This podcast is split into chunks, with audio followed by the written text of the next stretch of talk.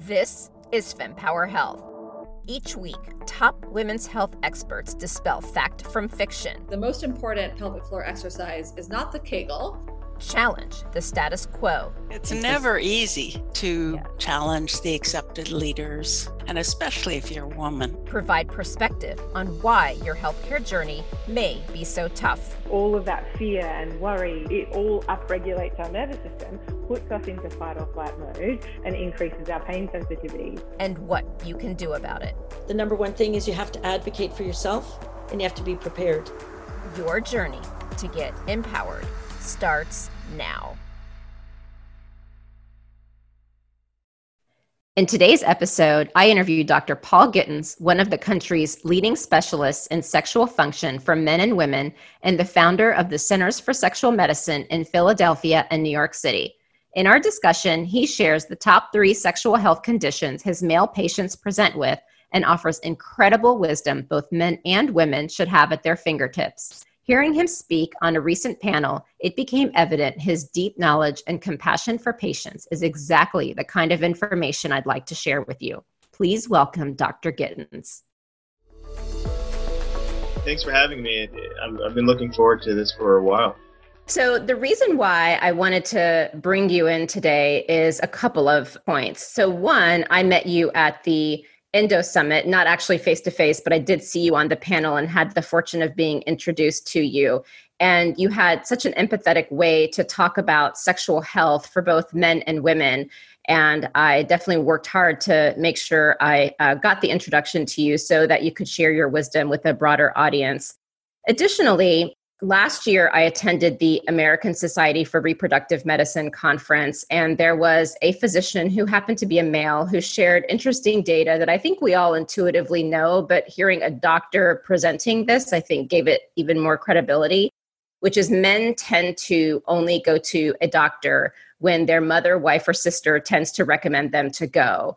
And meanwhile they may have issues that they either don't want to deal with or don't know that they can deal with Additionally, while a lot of the times on this podcast, I talk about how there's lack of data for women's health, a lack of awareness around some important aspects of women's health for both women and for clinicians, there's a different aspect to look at for men's health, which is there's such a societal pressure for what men could or should be that I believe it impacts even what men may seek help for.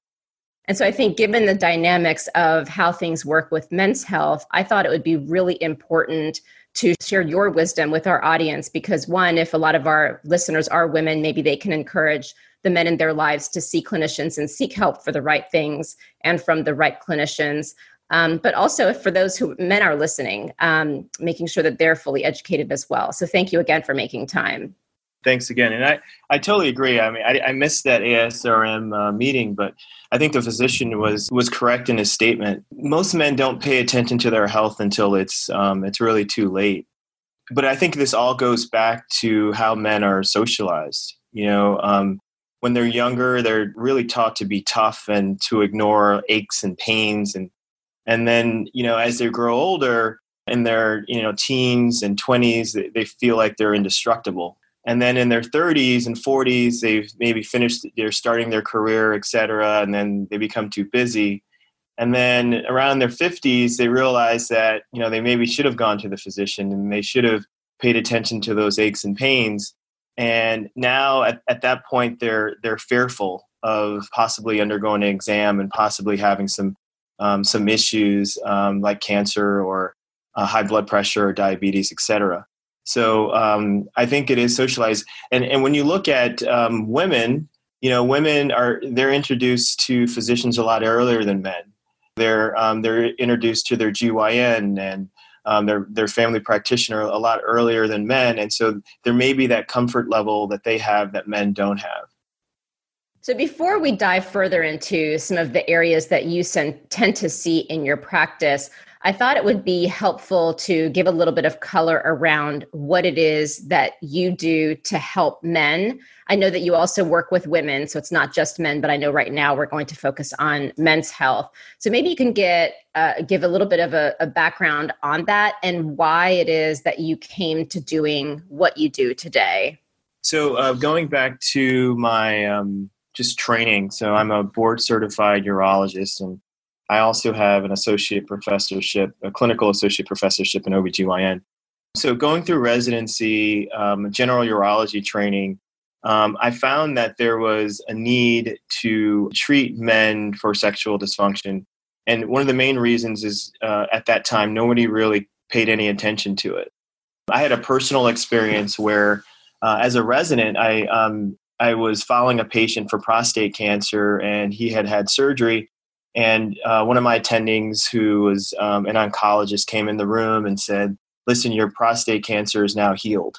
So your PSA is low, which is prostate specific antigen.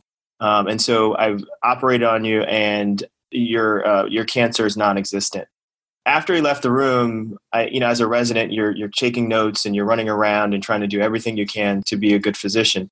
And I'm in the room by myself, and and the male who was actually a, a pretty prominent member, masculine member in the community, he just started crying, you know, and I couldn't understand why he was crying. So after talking to him for about 20 minutes, he told me that you know um, that he was obviously ecstatic that his prostate cancer uh, was removed and that the likelihood of uh, it coming back was pretty low. But he suffered from low libido. He suffered from erectile dysfunction, and it was really disrupting his relationship at home. And from there, I, I took that experience and I furthered my training in sexual health uh, for men and then also for women. And so I've developed my practice kind of from this one experience that I that I had. When you and I first met over the phone, I did not know that this was an experience that you had that led to today. So thank you for sharing that story. And it's amazing how the little things that happen to us in life, you never know where it leads. And I'm sure that patient is so grateful to have had that 20 minutes with you. So now my practice is uh, it's varied. So I treat men with erectile difficulties, you know, anything from low testosterone hormonal management to problems with ejaculation and orgasm. Uh, we have a special program for sex after and sexual health after prostate cancer. And then another uh, large part of my practice is male infertility, which um, I also uh, did a fellowship in on the male side. Now, one of the things before we dive into some of these areas that you work with uh, with your male patients is how they come to you.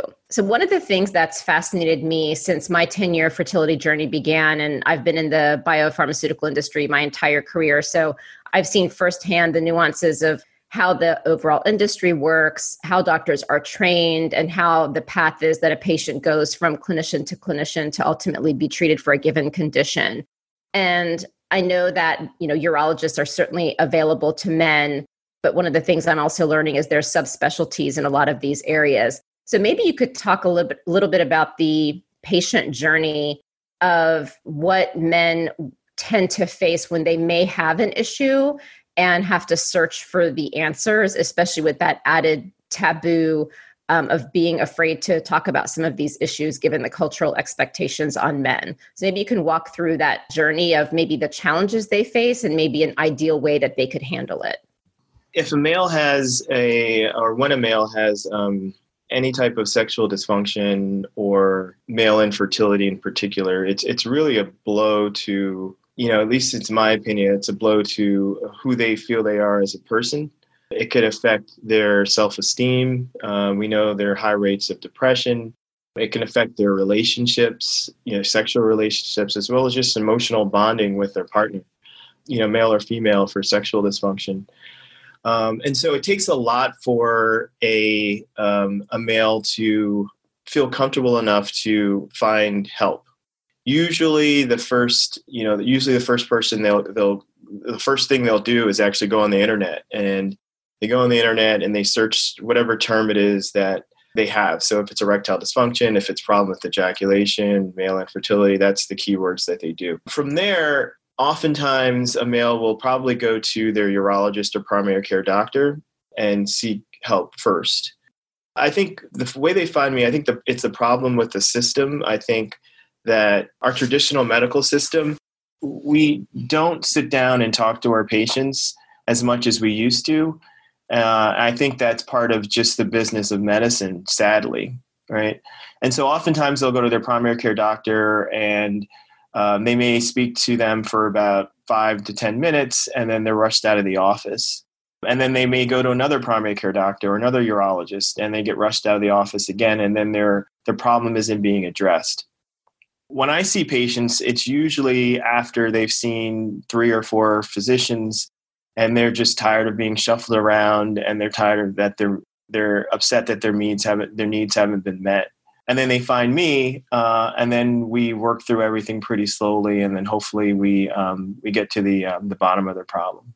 So what would you say are some of the most common conditions that you tend to see in your practice so by far the most common condition i see is erectile difficulties um, with men uh, and that's so erectile dysfunction uh, which i like to call erectile difficulties is a um, is the inability to have an erection um, that um, allows a man to complete having intercourse. And uh, we break that down to a couple different phases. There's an initiation phase where they're they're uh, building up to the erection, and then there's the maintenance phase, which allows them to uh, move to climax. So that's one of the biggest issues I see. And the causes of that are varied, you know, and, uh, you know, I see men that have had high blood pressure, diabetes, cardiovascular disease. It could be because of medication, neurological problems. It could be because of stress, just a number of things that can contribute to erectile dysfunction. So I would say that's probably the number one thing I see in my practice for men. But also, um, I may see men with low libido, which is just not having the urge to have intercourse. Um, so I would say that that would probably be the second most common thing. And then the third most common thing I see in the office would be male infertility.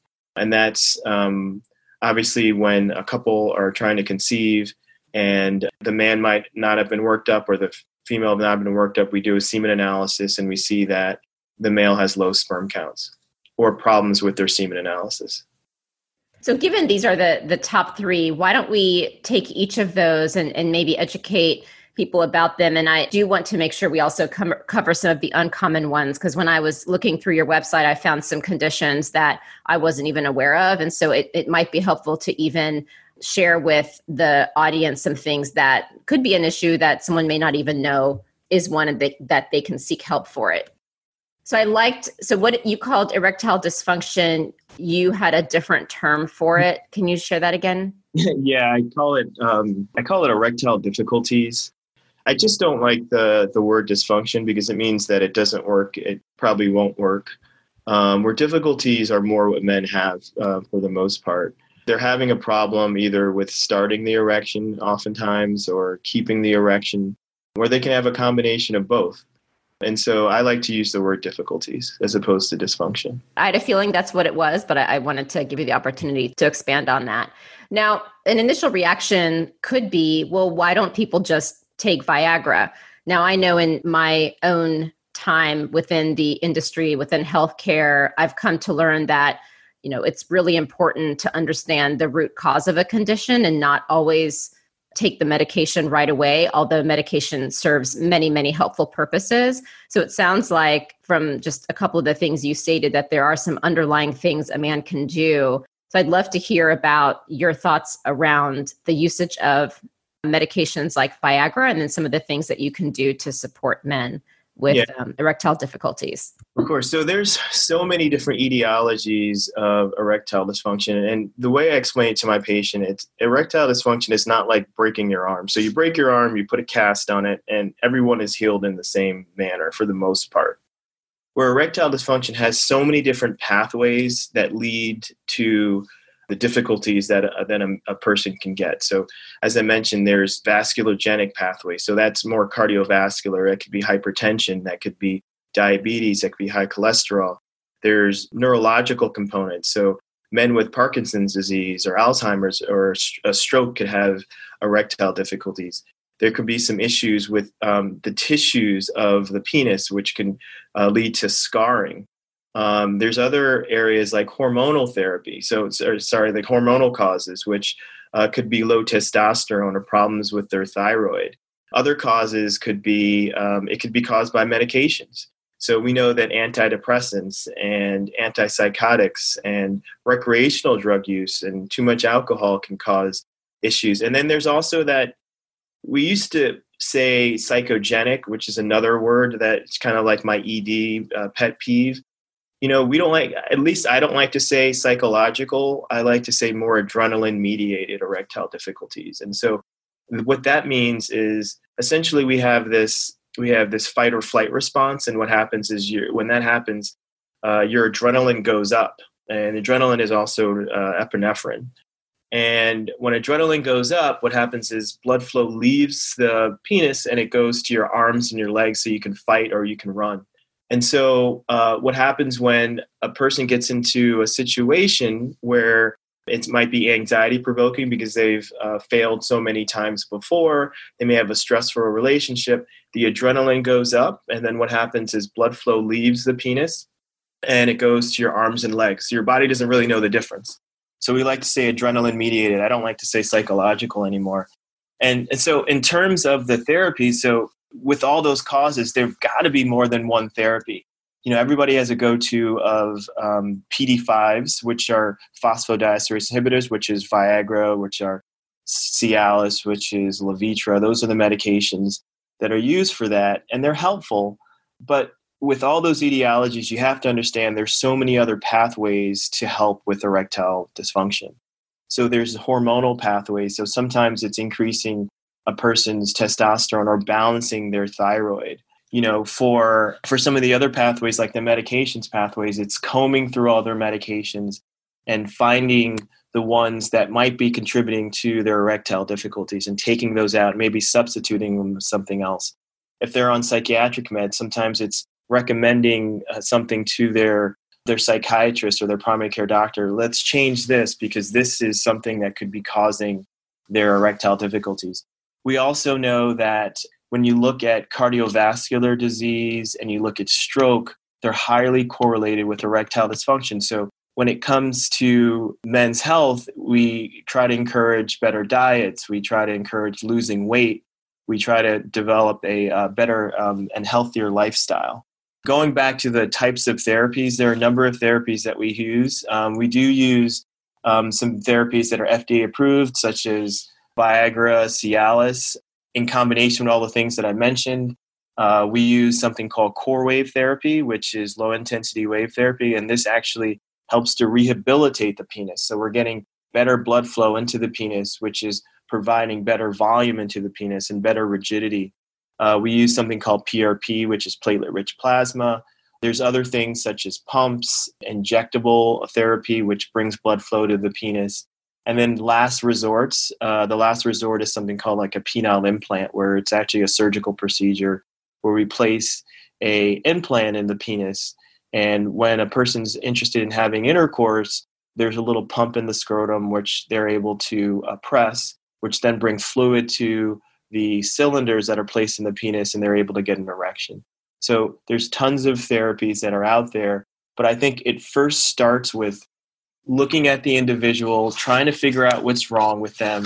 You know, we do ultrasounds of of the of blood flow going to and from the penis, and then coming up with an individual plan for each and every person.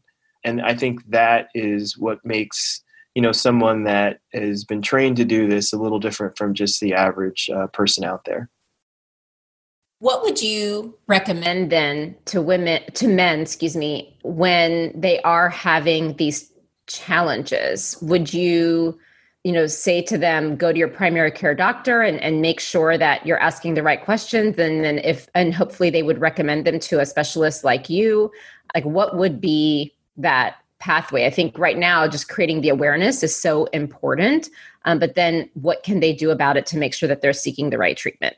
I think it's really um, first of all i think they have to um, uh, want to be helped and there's a lot of men that uh, are out there and they have a problem and they um, they don't know where to go, obviously, and and they're nervous about talking to someone about it. So I think first being comfortable with a physician that you can talk to.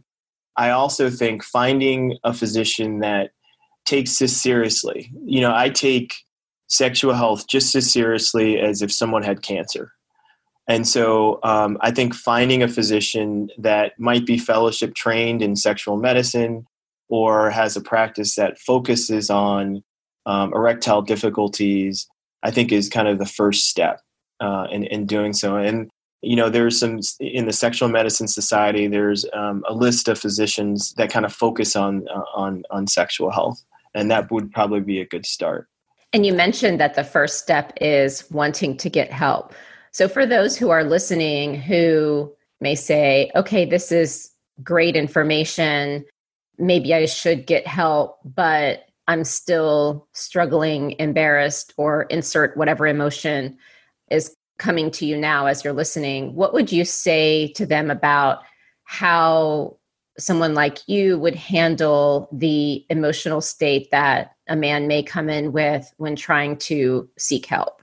So I think that when an individual is looking for help, I think looking at a, a practice which takes more of a multidisciplinary approach. In my practice, for for men that I feel that have a high adrenaline mediated erectile dysfunction, you know, I make sure that we, you know, I have a, a network of uh, psychologists and psychiatrists that can actually sit down and talk to them about their issues, which I think is important.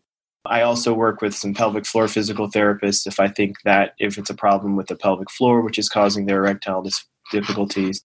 Just a, a number of things, you know, looking at a practice that focuses on this, I think is the most important thing and takes this seriously.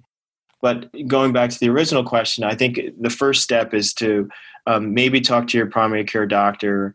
And if your primary care doctor is uncomfortable with treating the problem, then asking them for a referral and if you're not happy you have to be your own advocate. I'm a, you know i'm a i'm a big promoter of being your own advocate in healthcare and finding someone that is willing to help you and has the same desire for a good outcome as you do.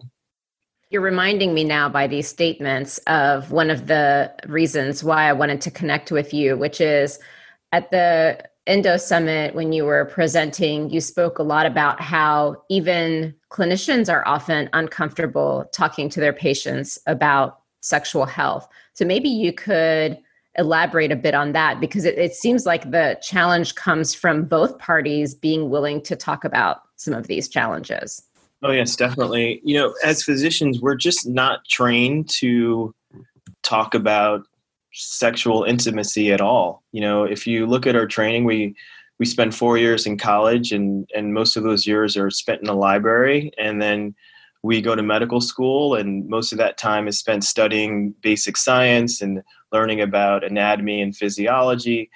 Uh, and then you do residency, and you focus on whatever your field is, and in urology it's mostly surgical as well as some you know we, we deal with prostate cancer and kidney stones. So where is sexual health in our training? It's not there. And so when a, a patient comes to the office or goes to a, a physician's office you know the physician wants to use all the tools that he's been taught to use which are uh, medications as well as surgery.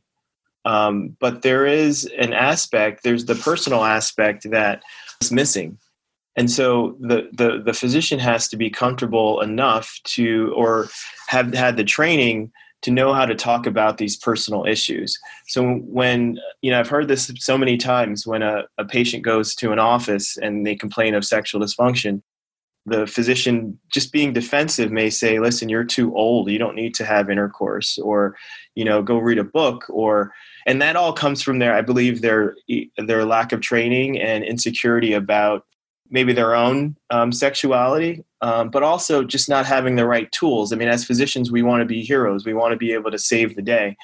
And when we don't have the tools to be able to accomplish that then we then we kind of become um, a little bit um, self-conscious. And um, and then we may say things that um, kind of uh, put patients in a situation where they'll have to kind of uh, search for other help uh, because we can't provide it for them. My takeaway from it is if anyone goes to a clinician and feels uncomfortable or not taken care of after leaving, don't give up. Find a place where you're heard and you're listened to because that help is out there.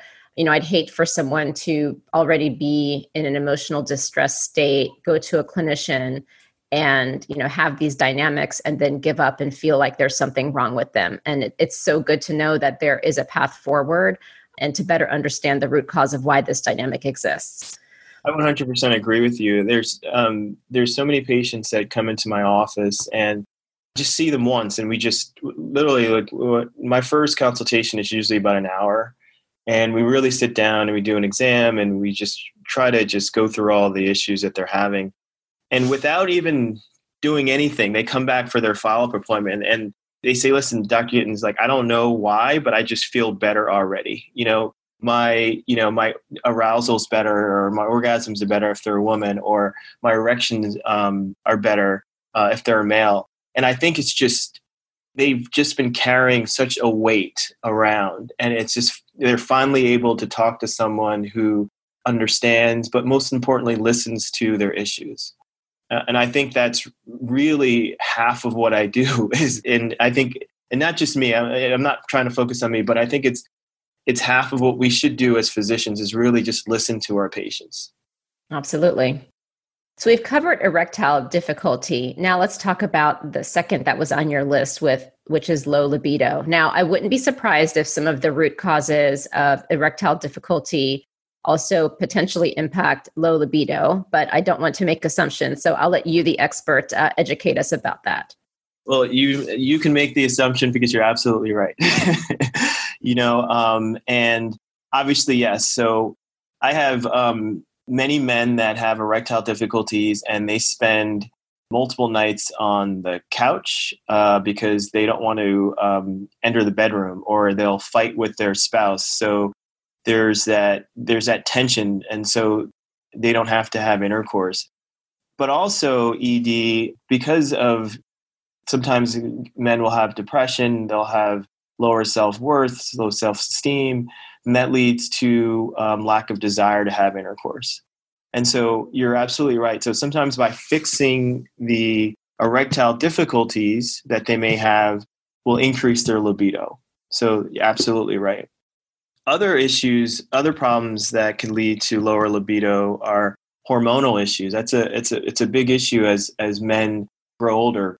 Um, men lose about 10% of their testosterone every decade. And it really depends on where they started from. And so, with lower testosterone levels, they can have issues with libido, uh, issues with erections, which leads to a lower uh, desire to have uh, any kind of in- intimacy with their partners. So that's a that's a major thing. Also, you know, there's other pathways to libido that many people don't recognize. There's dopamine. Dopamine is really important for libido, so we always promote um, exercise. Exercise is a great way to to increase dopamine, and there's there's some studies for men and women, actually women after with breast cancer who exercise and increase their dopamine have higher uh, rates of libido after exercise. So eh, you know, for my men, we always promote exercise, and there's other pathways. There's norepinephrine, which is a pathway, um, and there's some medications that can increase that a big pathway is this melanocortin receptor agonist, uh, which is a pathway which has been found to increase sexual desire in men and in women. There's actually FDA approved product that came out for women just recently. So there's a number of different pathways to increase libido, but once again, it's trying to fight, figure out what is the cause, doing the right testing, um, doing the right physical exam, and then coming up with a plan for that particular patient. Okay, so it seems like low libido and erectile difficulty may, in, in a lot of cases, be intertwined. It can be, but you know, I also see a, a number of men that have very good erectile function, but they also have some lower. They also have low um, low libido, okay. and so you know, we will do a whole hormonal panel. We will do a physical exam, and then we'll place them on medications that can help to increase their libido, but also in the combination of uh, with the combination of increasing you know their lifestyle um, activities. So um, exercising diet we know that increasing muscle mass can increase testosterone which can increase libido. We know that decreasing stress can increase libido. We know that getting enough sleep can increase libido. So there's a number of different pathways to get there. We just have to figure out what's going on with that particular person now let's touch on the third area that you mentioned which is infertility male infertility. So let's just talk about infertility in general. And so if you know 100 couples, right, about 12 to 13, 15 ish will have some fertility issues. So it's really, really common, extremely common. And if you plug in on the internet, if you put infertility, I would say most of the literature is on female um, infertility, not much on men. But if you look at the data, you'll see that men actually uh, account for about a third of fertility. There's there's the um, women account for another third, and then there's a combined factor where there's a little bit of men, a little bit of women. That's another third. So even though a lot of emphasis is on the female portion of fertility, men can also contribute just as much. And I think that when you look at the data, men are hardly ever tested until the very end. So the typical scenario is that a couple's having problems conceiving, a woman sees her GYN, maybe gets referred to a fertility specialist. They do hundreds of thousand dollars of tests. Everything comes out normal, and they say, "Oh, let's talk about your your partner."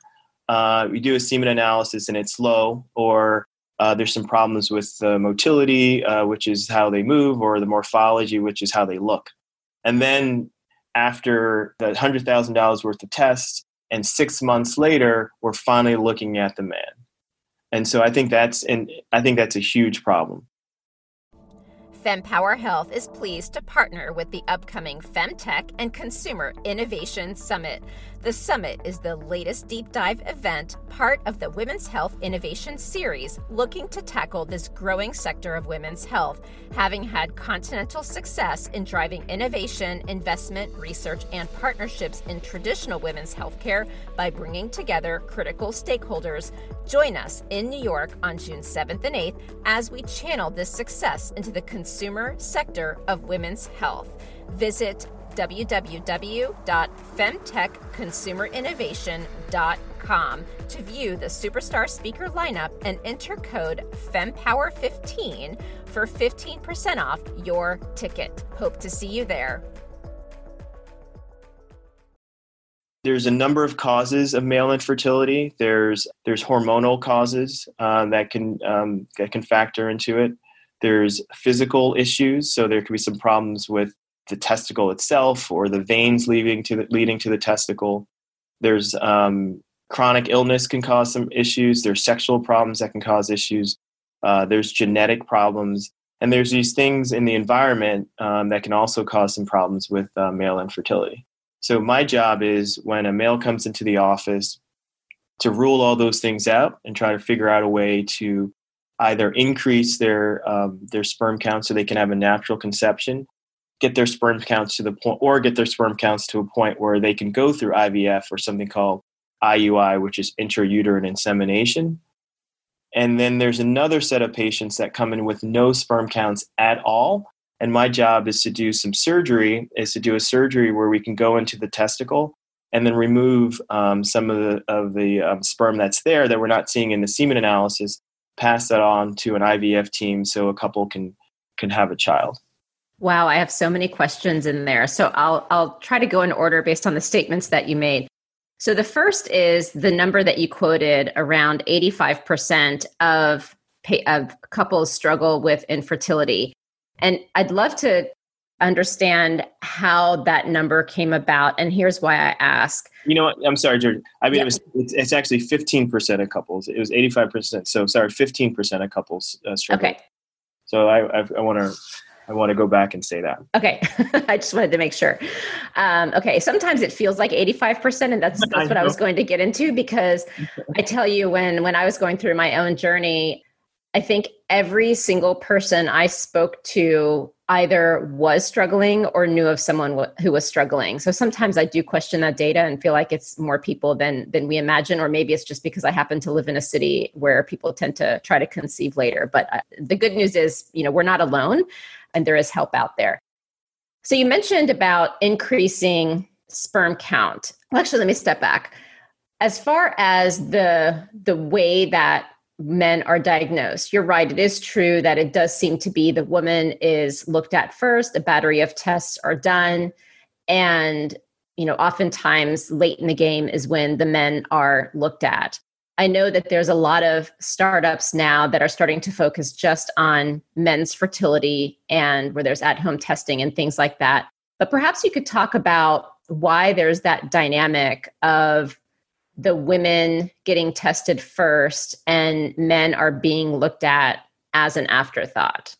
I mean, I think that um, once again, it kind of goes back to you know how men and women are different when it comes to healthcare. I think that women are just in general they're exposed to the healthcare system a lot earlier than men. And so there's usually that dialogue that they have with their primary care doctor or with their OBGYN. So I think that's one of the I think that's a major reason. Uh, where men I remember personally, it's like the first time I saw a physician was, I mean, besides of beside outside of getting immunizations, was when I was in high school. I needed a physical exam, and then after that, you know, I haven't I didn't I haven't seen a physician in a while. You know, after that, and I mean, it was in college when I the last time I saw another physician. So I think the access to to healthcare is um, is important and and I think that's probably one of the main drivers. Another thing is that nobody, you know, there's not a lot of education out there that male infertility really exists and that it is so common. So I, I think that when a couple is when they're looking uh, um, for reasons that could be causing them to have some some issues with fertility, everything is staring towards the woman, and so the woman is the one that's going to go to the physician because most likely, and I'm, I'm putting quotations up, most likely it's her and it's not the male. Uh, where that's not, uh, and where that's obviously not true. And so I think for those two reasons, I think those are the main two reasons why um, you know men don't seek out a, a, physician early. And then when the uh, the patient goes to their physician, it's really focused on it's more female focused and it's focused on trying to figure out why she has the problem. So I think they're suffering from the same problems as the general population where they're not really looking at the male. And so you have seen a lot of these startups that are promoting you know testing for uh, for male infertility but they're only looking at the only problem with the startups with semen analyses they're only looking at one factor and when you look at the accuracy of the test you know there is a margin of error where you could have some sperm which you know if you have 100 sperm or 200 sperm it's not showing up that you have any because of the of the error of test so i think it should be a combination of doing a semen analysis but also coming in for a physical exam so maybe if you find something that's reversible, so for instance, if they're on testosterone, right, because we know that testosterone causes is a huge cause of male infertility. As a physician, you take them off, you place them on the right medications, and then they can function normally and have um, a normal conception. Got it. So you mentioned about the testosterone impacting sperm count. What are some other things that impact sperm count and that can be done uh, to help it? So uh, there's a number of things. So uh, hormonally, in order to make sperm and testosterone, uh, there's um, there's a hormonal axis that has to be intact. So, and if you look at males that have uh, fertility issues, um, a number of them will have lower testosterone, and testosterone is used by the sperm to help mature, uh, helps mature the sperm. And so by replacing their testosterone carefully, you can't use it with testosterone. There's you have to use it with medications that naturally increase a, man's testosterone. You can use that to increase sperm count. So hormone there are a lot of hormonal causes. Also, for instance, if a male has a pituitary lesion or if they have an elevation in their prolactin, then that can also inhibit um, the hormonal response. There's some physical causes. So um, there's men that may have had a two a, like uh, bilateral hernia repairs, which could cause some obstruction of sperm.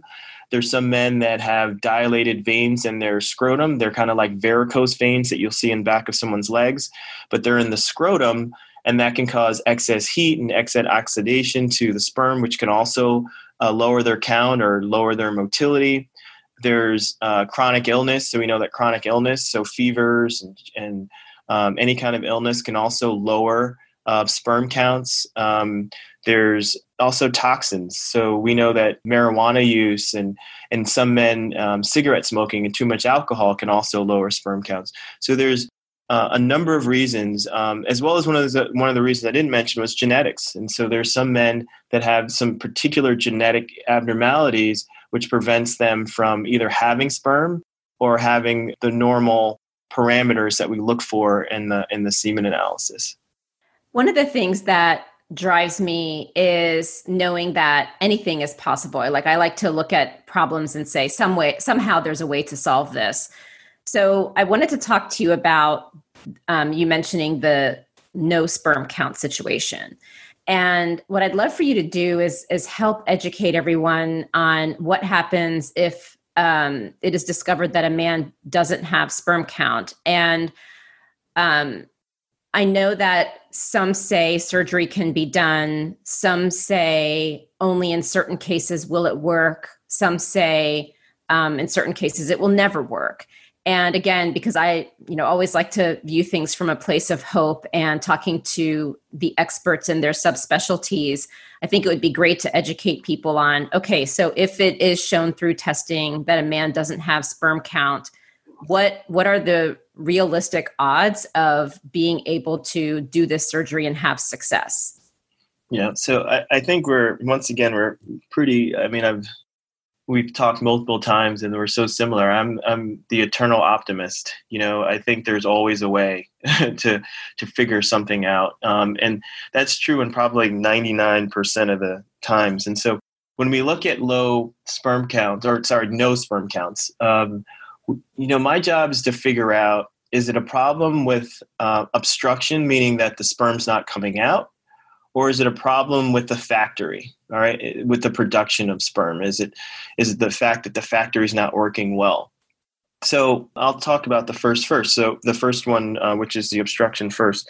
So in, in terms of obstruction obviously in order for sperm to um, travel from the testicles to the outside world there's a lot of tubes and a lot of tubules and a lot of area that the sperm have to get to to get to the outside so if there's something wrong with the the transit system, um, then when that person gives a semen analysis, they may not see any sperm. Okay, so if there's a problem with um, the vas deferens, the vas deferens is the tube that carries the sperm to essentially the prostate. Um, if if the if the um, the patient had an injury or he has a genetic abnormality where there's some scarring or there's absence of that tube, then there's a problem with obstruction. All right. Or it's just like having a vasectomy, right? Or as I mentioned before, if a person had two hernias, um, two hernia, groin hernia repairs, um, because of the mesh that um, we use for hernia repair, that could also be obstructing the outflow of sperm. So in those cases, those are usually home run cases. You know, we with a physical exam, with hormonal testing, um, oftentimes we can go into the testicle itself and extract sperm, and then from there that can be used for IVF. So ob- obstruction is almost every time a home run in terms of um, someone not having sperm and then, then and then conceiving. When it comes to the manufacturing of sperm, it's a little different. So, the way I try to explain to my patient is that think of the testicle as kind of like a bucket, right? It's a bucket of water, right? And everything you see that when the when the bucket overflows is that you'll see that in your semen analysis. There's some men where that bucket just doesn't overflow. There might be some there might be some water halfway in, but it just doesn't overflow. So you don't see sperm in the ejaculate. So oftentimes what we have to do is we have to go directly into the bucket, make a little hole, get the sperm out, and then use it for IVF. All right. And so in my practice, so what we'll do is we'll use hormonal therapy to maybe increase the the water in the bucket, right?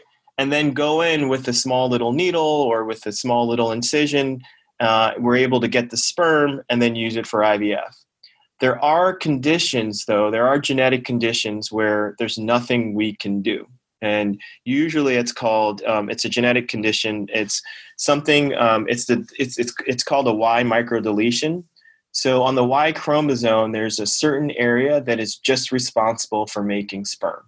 That's the only thing it does. And so if you have a deletion in that one arm on the Y chromosome, then those are some of the only cases where we're not able to do anything.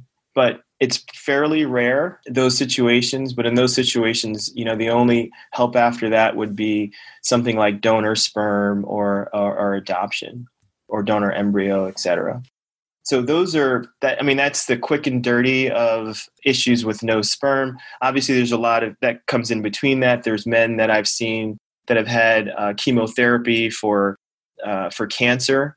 And in those situations you know it just depends on what type of uh, chemotherapy they've used for how long. And then even in those cases and there's a number of cases that i've had where we would either maximize the patient by maybe placing him on some hormones and then going into the testicle. And a lot of these cases are very successful with ivf now i feel like i can't complete the conversation with educating everyone about sperm without talking about vasectomy reversals and I bring this up because I know I've seen many cases where I hear a statement like, oh, it was a bad reversal. So maybe you could talk a little bit about outside of the, the typical, yes, it can be done. Maybe you can educate people about this discussion around a bad reversal and what could happen and can anything be done should it be a quote unquote bad reversal? so where does the vasectomy reversal come from? So um, there's about I think it's about 500,000 men that actually undergo vasectomies every year. So a vasectomy is is the separation of the vas deferens, and as I mentioned before, the vas deferens takes sperm from the testicle and it brings it to the prostate, which then goes to the outside world.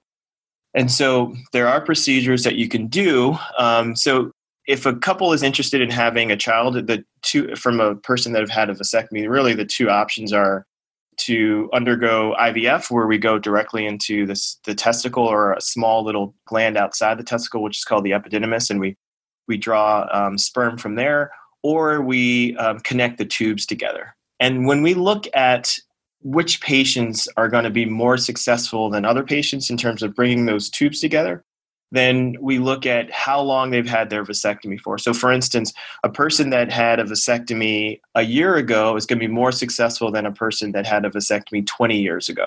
Uh, and there's physiologic reasons for that. And so that's one of the first things that we look at, and that can also dictate the prognosis, the, the success of, of a vasectomy reversal. And there's other little things that we look for. There's little nodules that we look for in the in the in the vas deferens but when we look at the vasectomy reversal, you also have to look, when you talk about failure, you also have to look at who's doing them. Okay.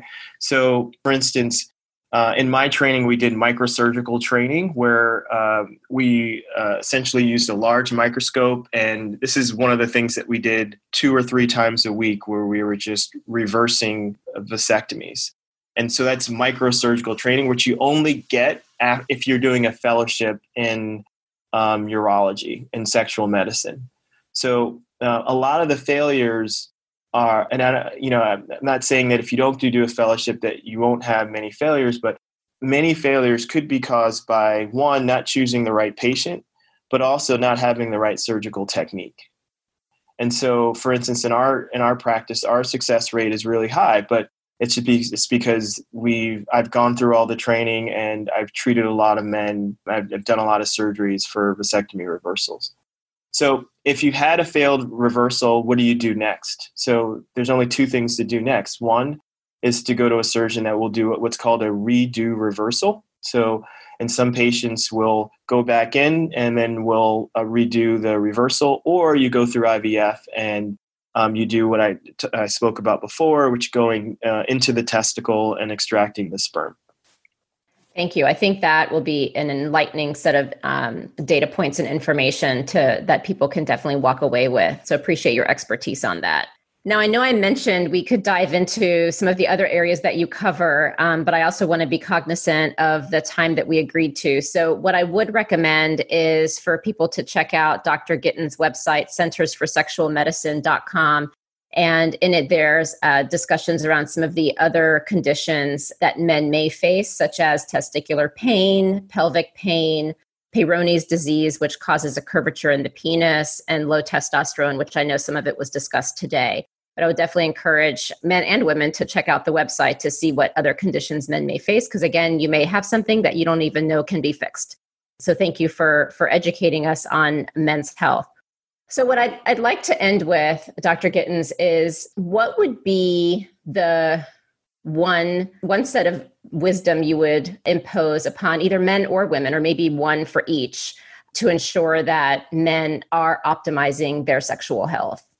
What I would say is to one, you know, be your own advocate. You know, I'm a I'm a big believer in that. I think that if you have a problem, don't give up. You know, you may see one physician that maybe doesn't give you the best advice, but I think it's up to you as an individual to go out and to really search for someone that is going to take care of your problem, uh, whatever it might be. If it's sexual dysfunction, if it's male infertility, if it's if you're a, a breast cancer survivor and you want to continue your intimate relationship, then I think it's really important that you uh, that you find somebody that's willing to sit down and really talk to you about your problem and and give you multiple avenues of, of treatment regimens that, that's going to satisfy whatever you're looking for.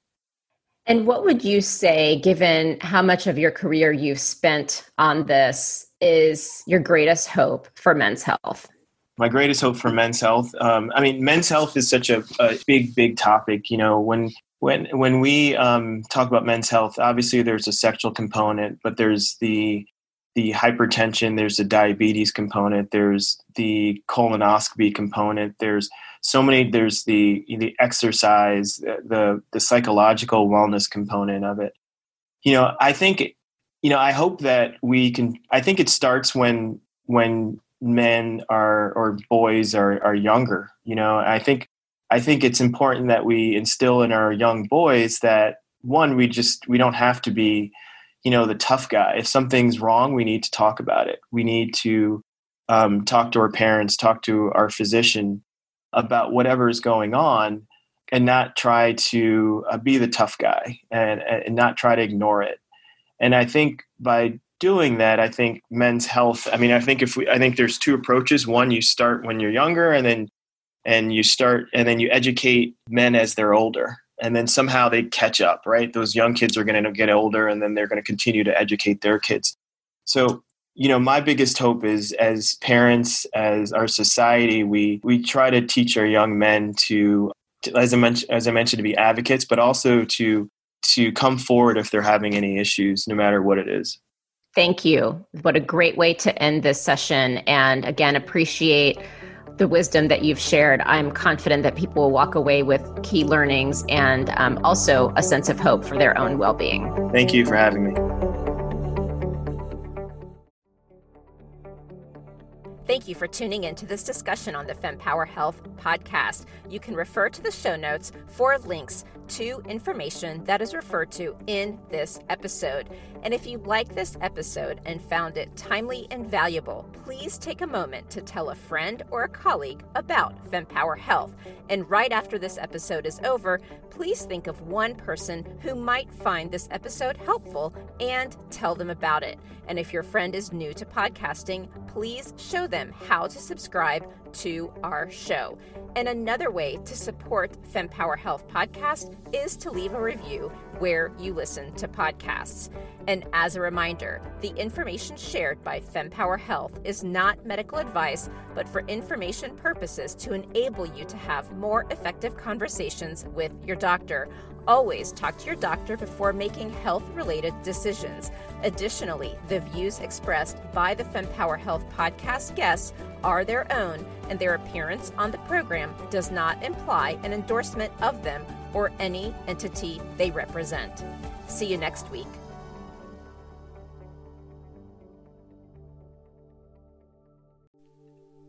And that wraps up another empowering session here at the FemPower Health Podcast. Now, before you dash off, I've got a quick, exciting invitation for you.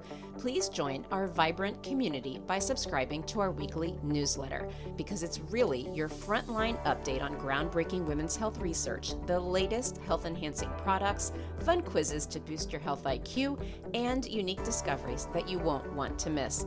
All of this delivered straight to your inbox, cutting through the noise of social media algorithms. Love today's insights? Show your support by rating and reviewing our podcast. Your feedback is more than just a pat on our backs here at FemPower Health. It lights the way for others seeking guidance and community in their health journey, amplifying the voices that need to be heard. And for a deeper dive into today's topics, check out the show notes and explore our website at fempower-health.com. Our site is a treasure trove of knowledge, neatly categorized by topics of interest and life stages, ensuring you find exactly what you need to empower your health journey. And your voice matters to us deeply. Whether you have a question, a story to share, or feedback on our episodes, reach out directly at info at fempower-health.com. Drop us a message on social media or hit reply on any newsletter. Your insights inspire our conversations. And a quick note the knowledge we share is here to embolden you in discussions with your healthcare provider. It's not medical advice. Always consult with your doctor for health decisions. And remember, the diverse perspectives of our guests reflect their individual journeys, and it's not an endorsement by FemPower Health. Here's to empowering your health journey one episode at a time, and I'll see you on the next FemPower Health podcast episode.